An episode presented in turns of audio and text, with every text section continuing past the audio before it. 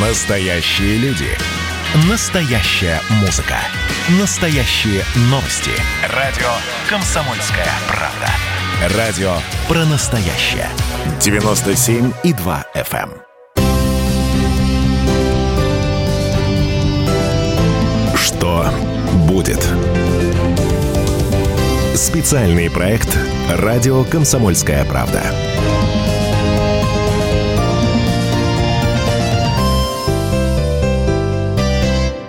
Здравствуйте, друзья! В студии радио «Комсомольская правда» Иван Панкин. На связи по Зуму глава издательского дома Владимир Сунгоркин. Владимир Николаевич, здравствуйте. Здравствуйте. Ну, давайте начнем, наверное, с выборов в США, да, Владимир Николаевич?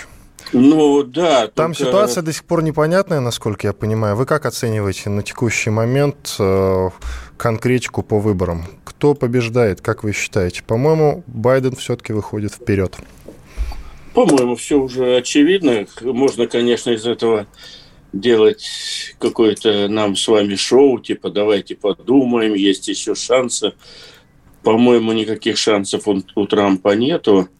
И сейчас э, Байден, наверное, сегодня к ночи или завтра к утру подтвердится. И дальше Трамп, судя по всему, будет Судиться. шуметь, скандалить, требовать суда, склочничать, да но американское государство э, все-таки устроено очень интересно. Там, в отличие от некоторых, не будем показывать пальцем э, стран, э, очень сильные институты, защищающие, скажем так, демократию. Поэтому, скорее всего, у Трампа ничего не получится. Ну, не скорее всего, я так безапелляционно скажу, у нас же программа «Что будет?», да, ничего у него не получится. И Байден э, приступит, так сказать, к исполнению своих обязанностей. Но самое интересное начнется после этого. Он когда там, может, вы лучше меня знаете, когда он в январе, наверное, да, должен войти в строй. Но все-таки его состояние его головного мозга и его постоянные какие-то опереточные совершенно ситуации, которые с ним возникают, то он э, родных внуков путает, то сестру, э, то дочку не узнает и так далее – и вот, вот за это страшновато. Как э, демократия, демократия, и институты институтами, но президент страны, похожий на такого совершенно опереточного старичка из, из кинокомедии. Вот это вот как-то как страшновато. Ну, там ну, у, него, у него же есть вице-президент Камала Харрис некая. Вот эта дама взрывоопасная. Вот она меня действительно пугает, потому что, насколько я понимаю, делами-то будет заниматься она. В общем, ну, похоже он, на он будет то, сидеть в бункере. Нет, делами будет и аппарат заниматься. Мы в прошлом, в прошлый раз разговаривали с вашим так сказать, коллегой и моим коллегой Ромой Головановым, что это будет такая, похоже на то, что это будет такая аппаратная работа. Но аппарат там уже соответствующий. Мы даже вспомнили Константина Устиновича Черненко, он чем-то его мне напомнил, во всяком случае. Наши слушатели многие могут не знать, это один из э, таких же примерно опереточных лидеров Советского Союза, который тоже был очень плох, когда его Политбюро сделало главой Советского Союза. Но аппарат тоже будет э, достаточно, достаточно проблемным для нас. Мы же на все должны смотреть с точки зрения наших слушателей. А я думаю, нашим слушателям интересно вся эта шумиха ровно с одной точки зрения. А что нам-то в Костроме от того, что в Мичигане или в Неваде сегодня проголосуют за Байдена, да, так вот нам тут будут проблемы, будут нам проблемы. Ну вот вы упомянули Черненко, если мне память не изменяет, он пришел после Андропова, да, он был между Андроповым и Горбачевым. Да, там была такая гонка на лафетах это называлось тогда, хоронили с интенсивностью одного в год, да. Да, но в США, -то, в Советском Союзе-то просто взяли, тихонечко проголосовали и выбрали Горбачева. А в США ситуация ну, да. другая. Ситуация в США, она отличается тем, что там голосуют за потенциального президента и его вице-президента. Получается, что перевыборов не будет в случае, вы сами знаете чего. Нет, нет, не перевыборов станет. не будет, конечно. Перевыборов не будет. И в, да в этом нет, смысле, да, это будет странно, если он ну, тоже продержится около полугода. Да, мы, ну мы же не, не злодеи какие. Я думаю, он продержится и проживет еще долго. Американцы все-таки относятся, скажем так, белые американцы, богатые белые американцы относятся к долгожителям э, на планете. Но что у него там в голове будет, вот это страшно. Э, эта же страна определяет э, пульс, так сказать, и самочувствие всей планеты Земля. В общем, проблема. Владимир Николаевич, а с вот чем... почему нам надо за этим следить, да. С чем вы связываете вот эту нелюбовь к Дональду Трампу? Ведь достижений у него, как многие аналитики говорят, было немало, и все обнулил коронавирус. Коронавирус существует, а, ну вот в большом политическом поле всего около там полугода, с марта, грубо говоря, да? С марта плюс-минус. Mm-hmm. Я имею в виду, если за пределы Китая он вышел. Вот. И до этого 4 года Дональд Трамп правил, кучу рабочих мест э, обеспечил американцам.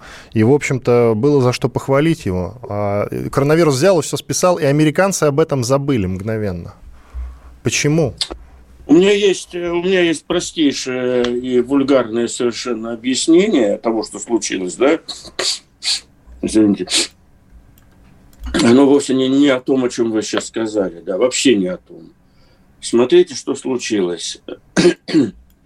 Э, Трамп э, первый за многие годы президент, отличающийся такой бесхитростной, знаете, э, таким, я бы сказал так, простота хуже воровства, да?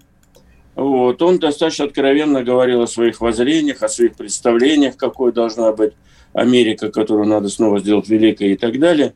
Но между делом он сильно обидел черное черное, я бы даже уже не сказал меньшинство, да, а черное и цветное население Америки в целом.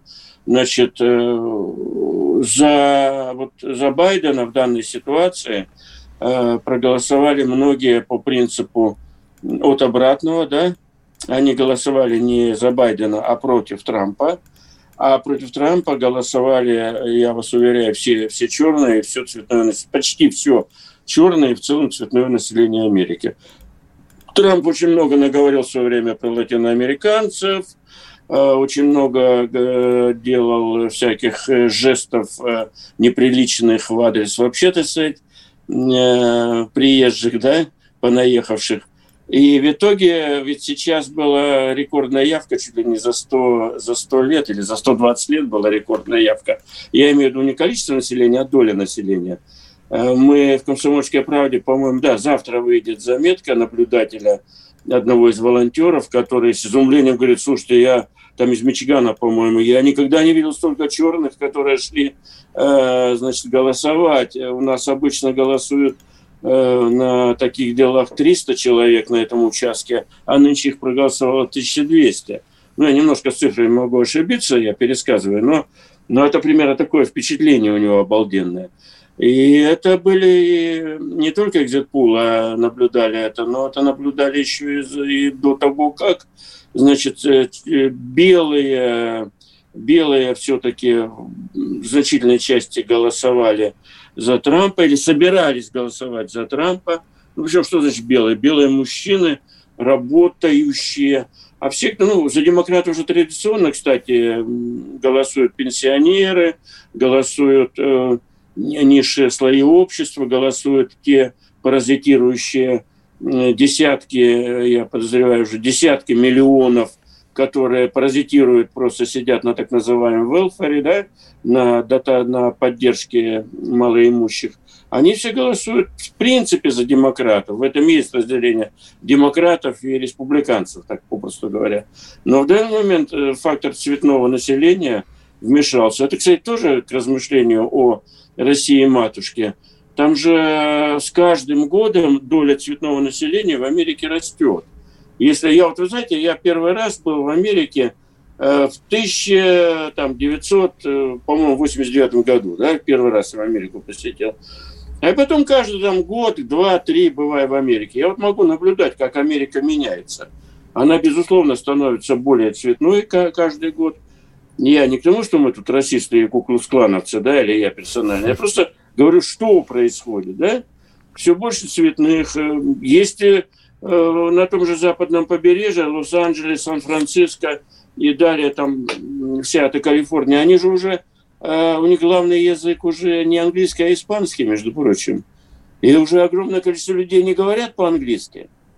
Это такой феномен. Кстати, напротив тоже во Флориде тоже очень много говорят уже по-испански. Это вопрос, вопрос, когда США станет, в принципе, испаноязычной страной, это вопрос, ну, там разные есть выкладки, но говорят 15-20 лет, и она станет, большинство будет испаноязычным там. Вот что происходит. Поэтому, поэтому результат выборов я бы так оценил. А вовсе не то, что вы говорите. Ковид там, и так далее. И, кстати, движение жизни черных имеет значение. Оно же оттуда идет. Эм, не из, не из ковида оно идет, а из того, что черные сейчас пробуют свои силы. И через 4 года мы увидим этот город-сад совсем в другом виде. Именно поэтому, я так понимаю, Трампа подвели в те штаты, которые традиционно голосуют за республиканцев. Там тот же Техас, в котором сейчас становится все больше и больше Техас, латиноамериканский штат, безусловно. Безусловно. Даже Трамп собирался построить э, стену на границе с Мексикой, обнаглел и распоясался оборзел, я бы сказал. Это он собирался целый ряд поблажек для приезжающих туда на поселение, так сказать, отменить и так далее и тому подобное. Так Давайте сделаем это перерыв, Владимир прямая... Николаевич. Иван Панкин и Владимир Сунгоркин, глава издательского дома «Комсомольская правда». Через пару минут продолжим. Оставайтесь с нами. Это было начало. Это действительно история, которая будоражит. Так вся страна обалдела. И Россия родина слонов, она от океана до океана, да. И мы, мы всегда правы, мы никогда не сдаемся. И самое главное, что же будет дальше?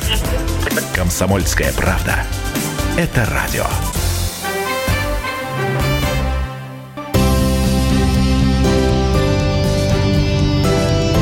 Что будет? Специальный проект «Радио Комсомольская правда».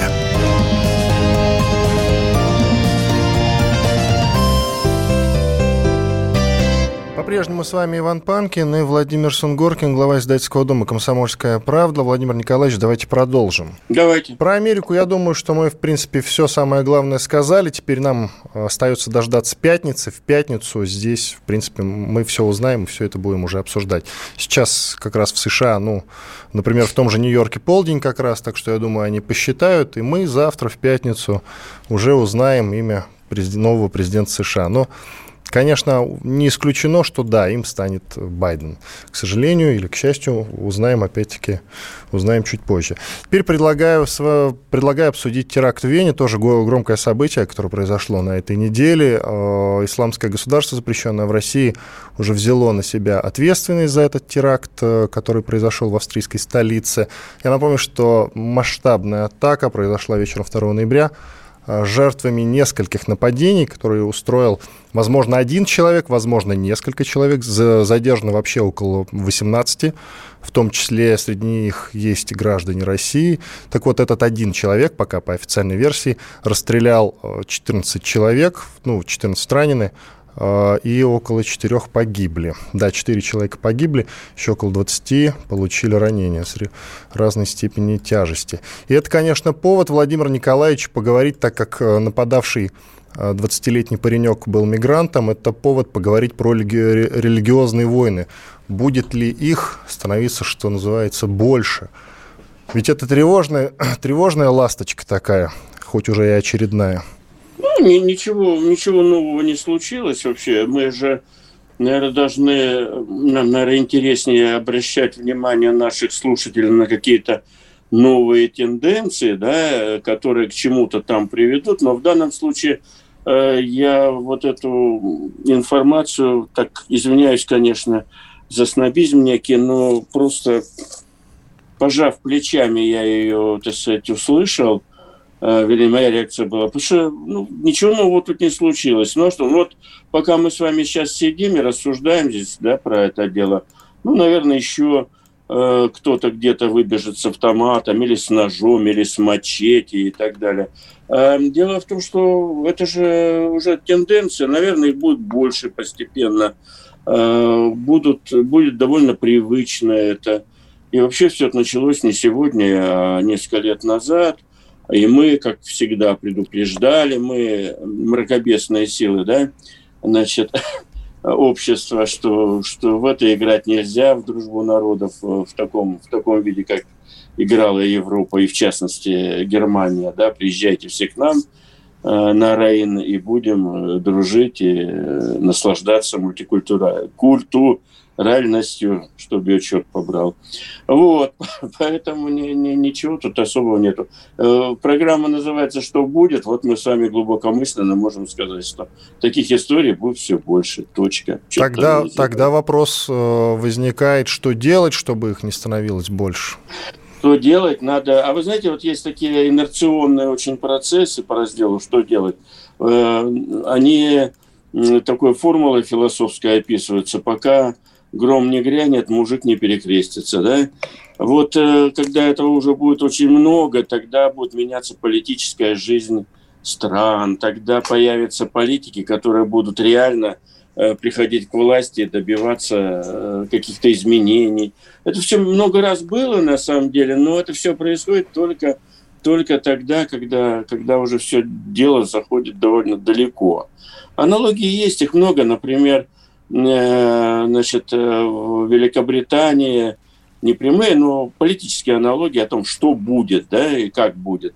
Вот э, Великобритания в предвоенные годы жила под управлением некоего Невилла Чемберлина, который постоянно замерялся с Гитлером, да, и он был очень популярен. И в это время, значит, в своем замке сидел 60-летний отставной политик Черчилль, да, который постоянно ворчал, пил свой виски и ворчал о том, что немцам доверять нельзя, немцам доверять нельзя, надо строить больше линкоров, самолетов и так далее.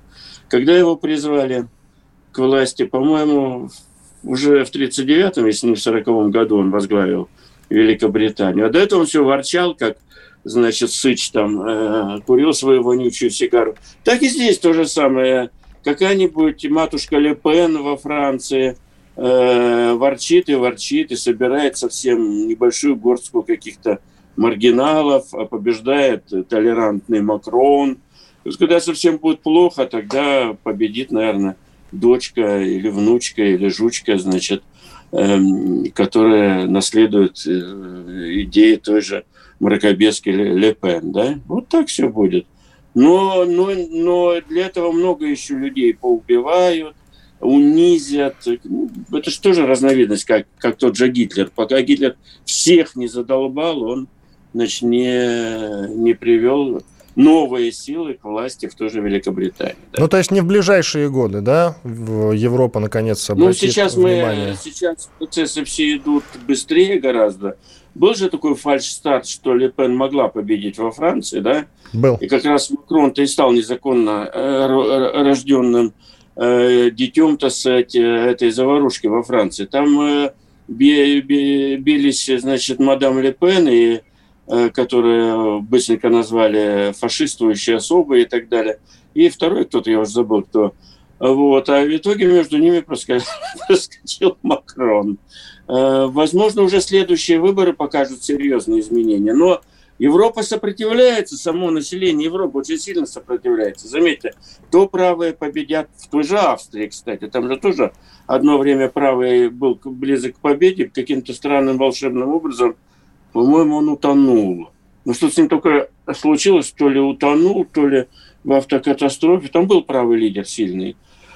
Вот. А в большинстве стран пока еще неустойчивое равновесие. Но видно, что право, правое движение, те, которые против э, вот этого торжествующего марша значит, э, товарищей из Туниса и прочих значит, Сомали, э, процесс начался. То, что Англия вышла из Евросоюза, вот Брекзит, это же тоже реакция, реакция народа на вот это вторжение, которое мы наблюдаем. Пока еще мы наблюдаем его, это вторжение. Немножко так со стороны. Да, Потому но... я думаю, будет усиливаться вся там мракобесная публика, которую считают такими несовременными, нетолерантными, нехорошими. Но если Европа будет возвращаться к истокам, то за океаном в США, как мне кажется, не прислушиваются, потому что там недавно прокатился Black Lives Matter – И как а мы, дело мы не с в том, вами что помним... Не-не-не-не-не-не-не, не-не-не, не-не-не, вы что? Дело, дело не в том, что это, кстати, самый интересный вопрос, не в том, что прислушивайся ты, не прислушивайся. Если у тебя в стране, а мы говорим про США, да, уже гораздо больше в целом, э, значит, цветного населения, да, активного цветного населения, пассионарного цветного населения, нежели скучающие, значит, э, и обкуренные, значит, э, белый плантатор, потомок белых плантаторов, да, вот, если их все больше и больше, может настать такой момент, вы там хоть как дергаетесь, у вас большинства нет, а демократия – это победа большинства будет и все дела. Так что вот это Black Lives Matter, да, оно же стало возможным не потому, что э, полицейские придушили э, этого черного, который с ножом, между прочим, бегал э, по улице, да, а и никого не слышал, и был обкуренный, обдолбанный с ножом в руках, да. Вовсе не поэтому все возникло, а потому что эти ребята, э, назовем их, э, э, эта часть населения, агрессивная, обиженная и так далее и тому подобное, поняла, что они уже могут себе позволить грабить, разбивать витрины и так далее, и ничего им не будет. Это просто уже пробы сил. Вот и все. Вот и все. Поэтому, конечно, сегодня еще рано об этом говорить, но если такие процессы будут идти, погромщиков будет все больше, революционеров, значит, они будут уже более безнаказанно а, значит, э, все это творить. И у нас есть хорошая аналогия, называется Южноафриканская республика, где я, например, тоже помню, я бывал в ЮАРке, когда это была такая очень управляемая, красивая страна. Эти люди в ЮАР, это тоже не хуже США была, между прочим, страна.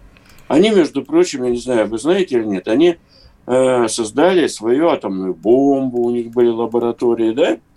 Вот. Они первыми пересадили сердце, между прочим, как этого доктор, доктор Барнард, по-моему, была ее фамилия.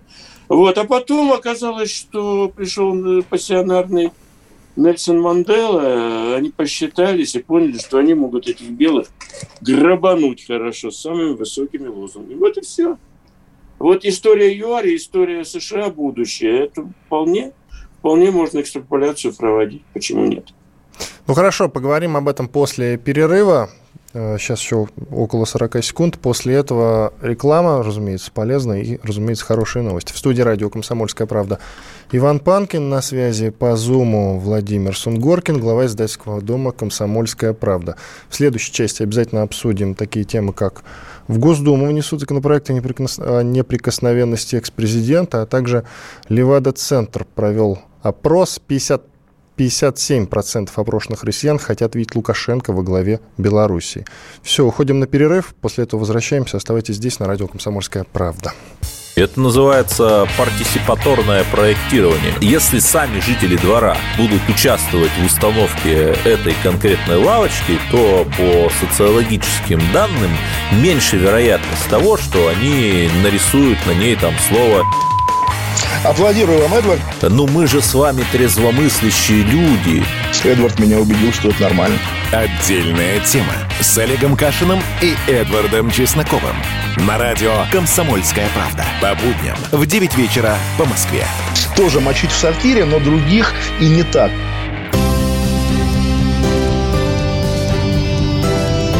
Что будет? Специальный проект «Радио Комсомольская правда».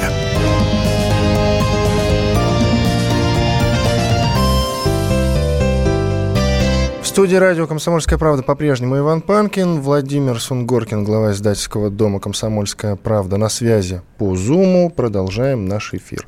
Владимир Николаевич, давайте уже, я думаю, можно подключать слушателей к нашему разговору, да? Да, пожалуйста, всегда рад. Друзья, пишите нам в единый чат для сообщений с любого мессенджера, Viber, WhatsApp, Telegram, плюс 7 967 200 ровно 9702, еще раз номер называю, плюс 7 967 200 ровно 9702. С, по любому поводу, если любыми вопросами, самое интересное озвучу, Владимир Николаевич ответит, ну или я отвечу, как захотите. И звоните нам, конечно, подключайтесь к нашему разговору, наш студийный номер телефона 8 800 200 ровно 9702, 8 800 200 ровно 9702. Ну, давайте про Беларусь поговорим. Владимир Николаевич, Левад-центр отличился.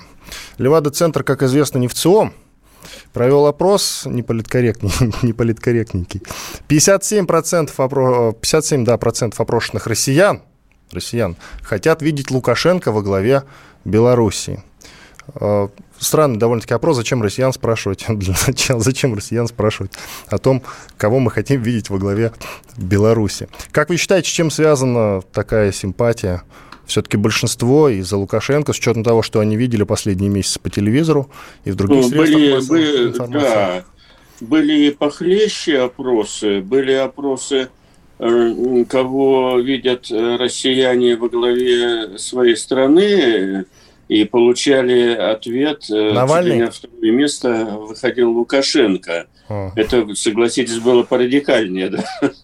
Поэтому, во-первых, это скажем так, отраженный свет еще от тех, от тех сияющих вершин, э, так сказать, э, имиджа Лукашенко в нашей стране, да, э, отраженный такой свет. Второе, э, мы реально слышим постоянно, э, правда, с некоторыми перерывами от Александра Григорьевича Лукашенко заверение, что он лучший, лучший друг э, значит, российских людей, да, лучший, лучший друг. Э, ну и белорусов наш. тоже лучший друг, соответственно. Э, ну, да, поэтому, поэтому я думаю, это следствие многолетней, скажем так, пропаганды, агитации.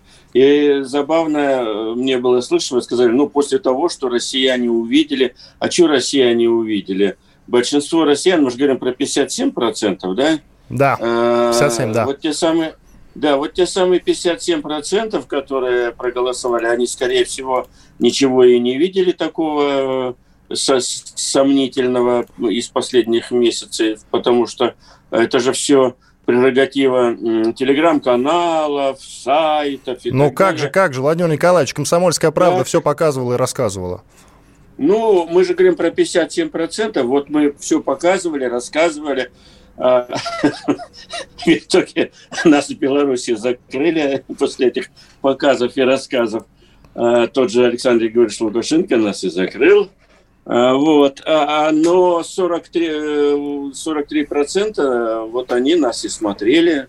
А те, которые 57% не смотрели. У нас же в стране сколько народу? 145 миллионов, да? Да, даже ну, побольше, 147, кажется. Ну, согласились, да. Смотрите, 57% э, э, населения говорит, что они за Александра Григорьевича, чтобы он руководил Белоруссией. Ну и нормально, а 43% это в этом сомневаются, что тоже уже много. Так что все в порядке. Я цифрам этим верю, и мне кажется, все логично. А если бы в ЦИОМ, допустим, проводил этот опрос, как считаете, какой процент был бы? за Лукашенко? Да, в данном случае, если бы в ЦИОМ провел этот опрос, цифры были бы примерно такие же. А, но мне что-то подсказывает, что в ЦИОМ бы не проводил этот опрос. Зачем? Зачем он нужен? А чего это? Побоялся бы аналогий каких-то нехороших? Да нет, я думаю, я думаю, дело даже не в аналогиях. А непонятно, кому заказывать такой опрос. В том же практически такая организация а, угосударственная, поэтому она либо должна получать такой заказ от государства, вряд ли, либо по коммерческой линии, а кто его закажет. Поэтому я с вами согласен, что такой вопрос в принципе странный. Ну, пусть опрашивает. Но, но цифрам этим я доверяю. Да. У меня вот есть вопрос. Может быть, наш народ просто любит диктаторов. Я лет пять назад у себя на Фейсбуке написал, ну, колонку, не колонку, пост написал о том, что любит наш народ диктаторов, русский народ. И даже на сайте КП висела эта заметка, и была ну, достаточно, довольно, довольно, да. довольно популярна была. А, тогда еще у нас был другой сайт, и там, значит, было видно, что он вторая по популярности, вот она висела, значит. И можно тогда прийти к выводу, что действительно наш народ тогда выходит, любит диктаторов или нет? Ну, пожалуй, да. Во-первых, я не знаю, насколько у них любят диктаторов, но он э, считает в целом, наш народ считает в целом, что э, наверху должна быть сильная рука, что народ распускать нельзя. И я бы так относился к этому вполне с уважением, потому что данностью в случае России, я не про Белоруссию, данностью в случае России является ее достаточно жестокая история, и все, и все так сказать, попытки как-то демократизировать жизнь, они в итоге кончались. Отсутствие э, сильные руки э, наверху России всегда к черт знает чему. Например, э, свержение царя в 17 году, да? Помните, как там дело-то было? Рабочие тащат пулемет. Чего он его тащит? Куда тащит? С кем он в бой собирается вступить? С правительством, да? Было дело, было дело. Ну, в принципе, хуже, да, не, хуже не ну, стало, на самом деле, на ближайшие 70 лет. Следующее, 91 год было, значит, у нас демокра... демократическая попытка, да? Тоже развалили Советский Союз, елки-палки. Предыдущее было, у нас, вчера же был праздник народного единства, предыдущее было смутное время. Что такое смутное время? Это тоже была э, разновидность э, с определенными, конечно, допусками, но это была разновидность демократического правления страной, да? Смутное время. Там же кто только не возникал тогда. В конце концов, кончилось все поляками, потом были э, выборы царя Романовых, да? Ну, ну, ну какое-то количество лжедмитриев посидели, да. Ну да, ну да. Они, кстати, все были очень демократически настроены. Ну, потому что им, в принципе, до народ-то дел, дел не было, на самом деле. Поэтому, да, они были большими демократами. Даже народ можно понять, вот, народ можно понять. Но, но я бы все-таки Э, я не к тому, что я восхищен, восхищен диктаторами, но я считаю, что э, в принципе надо двигаться в сторону демократии как-то более более уверенно. Но ну, мы при Ельцине ну, под, ну, подвигались, надо. Владимир Николаевич, при Ельцине-то мы подвигались в сторону демократии. Демокра... Демократичнее не было.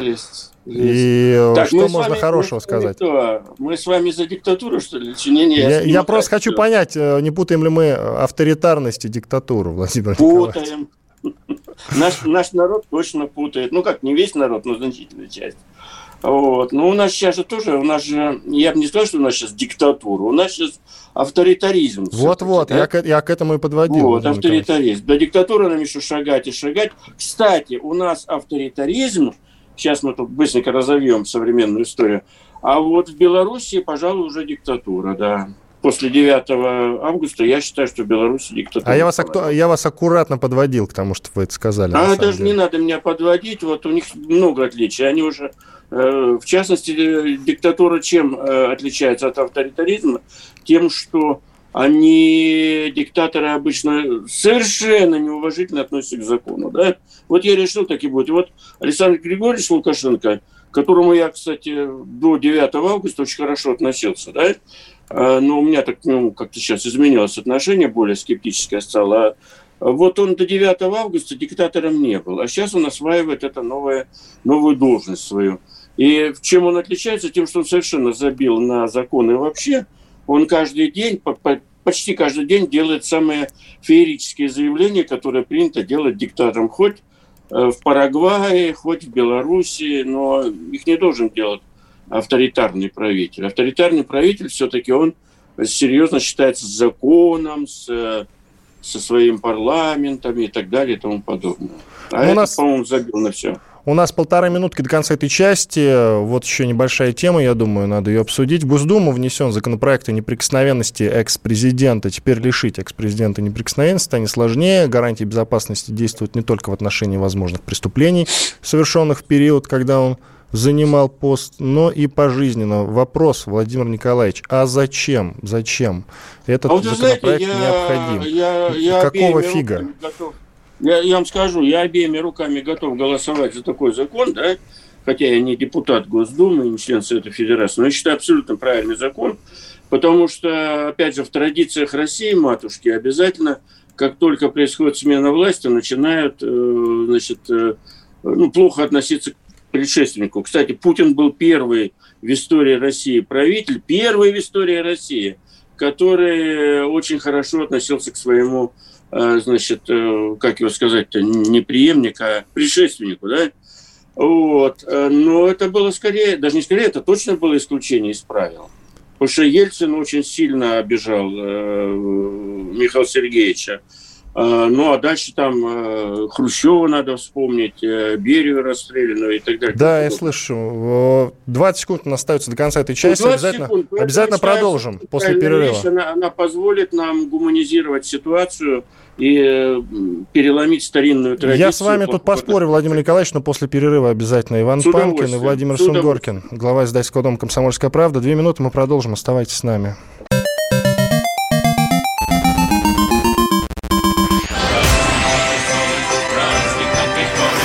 Видишь суслик? Нет. И я не вижу. А он есть.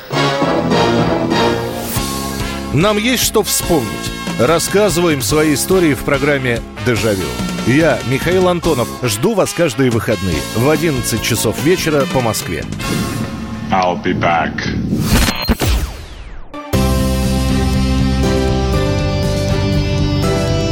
Что будет? Специальный проект «Радио Комсомольская правда».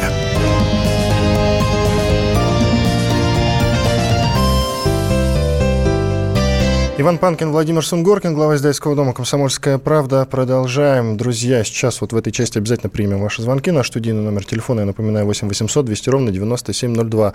Мы закончили на обсуждении темы о внесении в Госдуму законопроекта о неприкосновенности экс-президента. Владимир Николаевич говорит, что этот законопроект нам необходим, что мы жить без него не, не можем, насколько я понимаю. Авторами, кстати, законопроекта стали, э, стали Андрей Клишес, он э, сейчас глава комитета Совета Федерации по конституционному законодательству и госстроительству.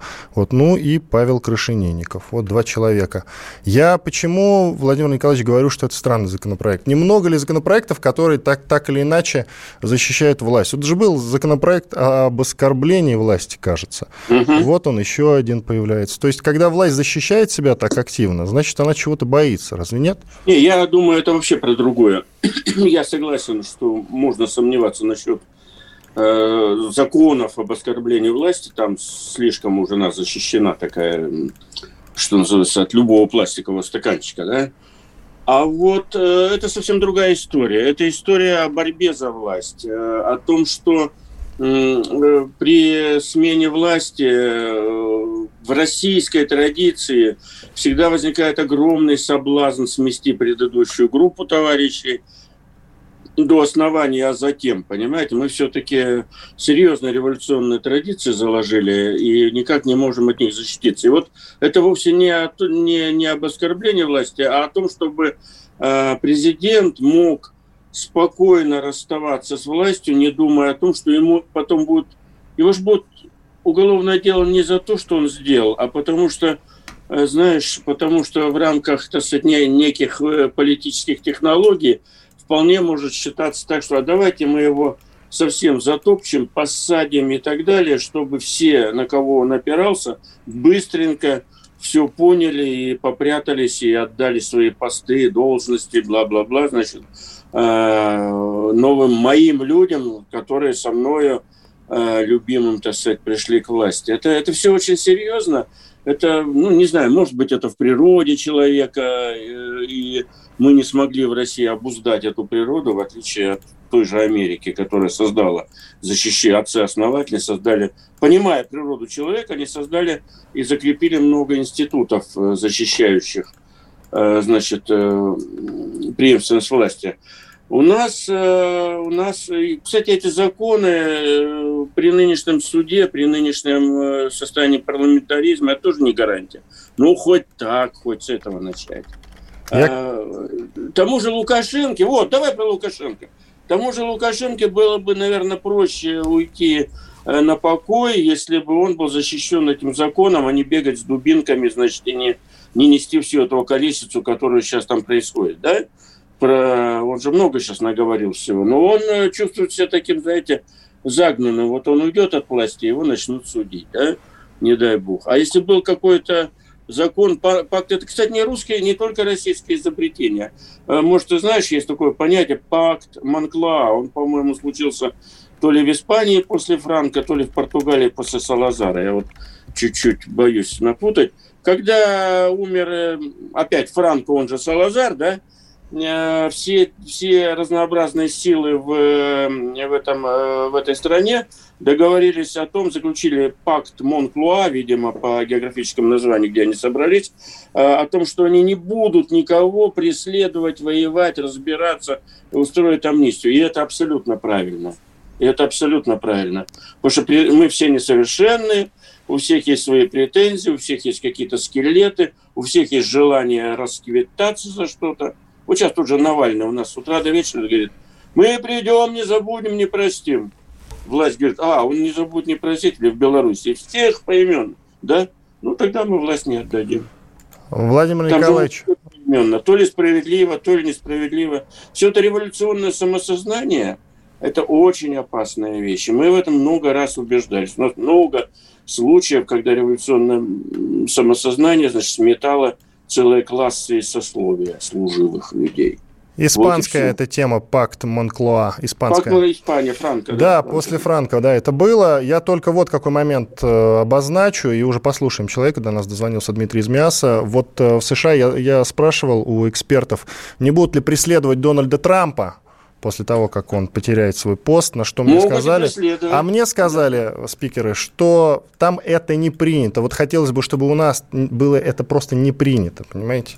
Вот в чем Давай штука. попробуем, да. Давай Давайте попробуем, да. Подойти к этому. Дмитрий из Мяса, здравствуйте. У них не принято, у нас принято. А у нас-то принято. О, ответ готов. У них не вот принято. Вот а плохо. Нам надо меняться, Владимир Николаевич, я считаю. Меня. Я вот уже изменился. Ты тоже, вы тоже, да? Ну, Осталось еще 140 миллионов убедить. Да. А, Дмитрий? Да, здравствуйте. Да, пожалуйста, говорите. Я вот слушаю ваше радио в последнее время столько, и знаете, много вопросов остается. Вот вы много о политике говорите все. А, мы здесь на периферии, как бы у нас свое мнение. Понимаете, все о том, что вы говорите, как бы не подходит для нас.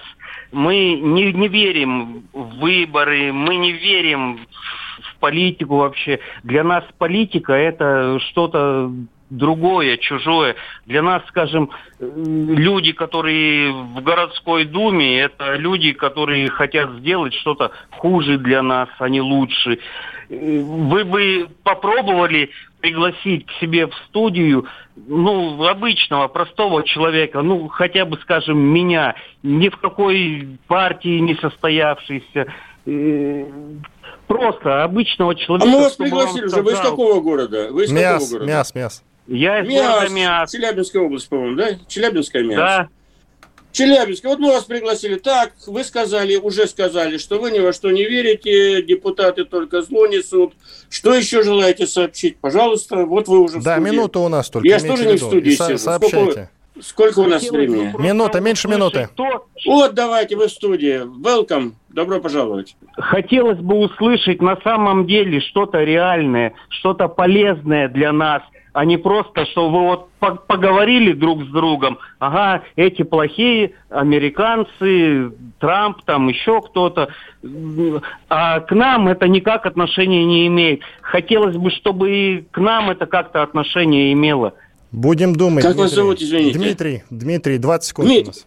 А что же вы, э, а чё же вы слушаете радио наше, если оно к вам отношения не имеет? Значит, есть какие-то программы, которые имеют отношение? Спасибо, Дмитрий, ну, спасибо большое. Уже не успеваем Владимир Николаевич его дослушать. У нас 5 секунд, Ну вот, осталось, да? пригласили в студию. Ну да, Дмитрий, все-таки высказался. Иван Панкин и Владимир Сунгоркин, глава издательского дома, были с вами. Что будет? Специальный проект «Радио Комсомольская правда».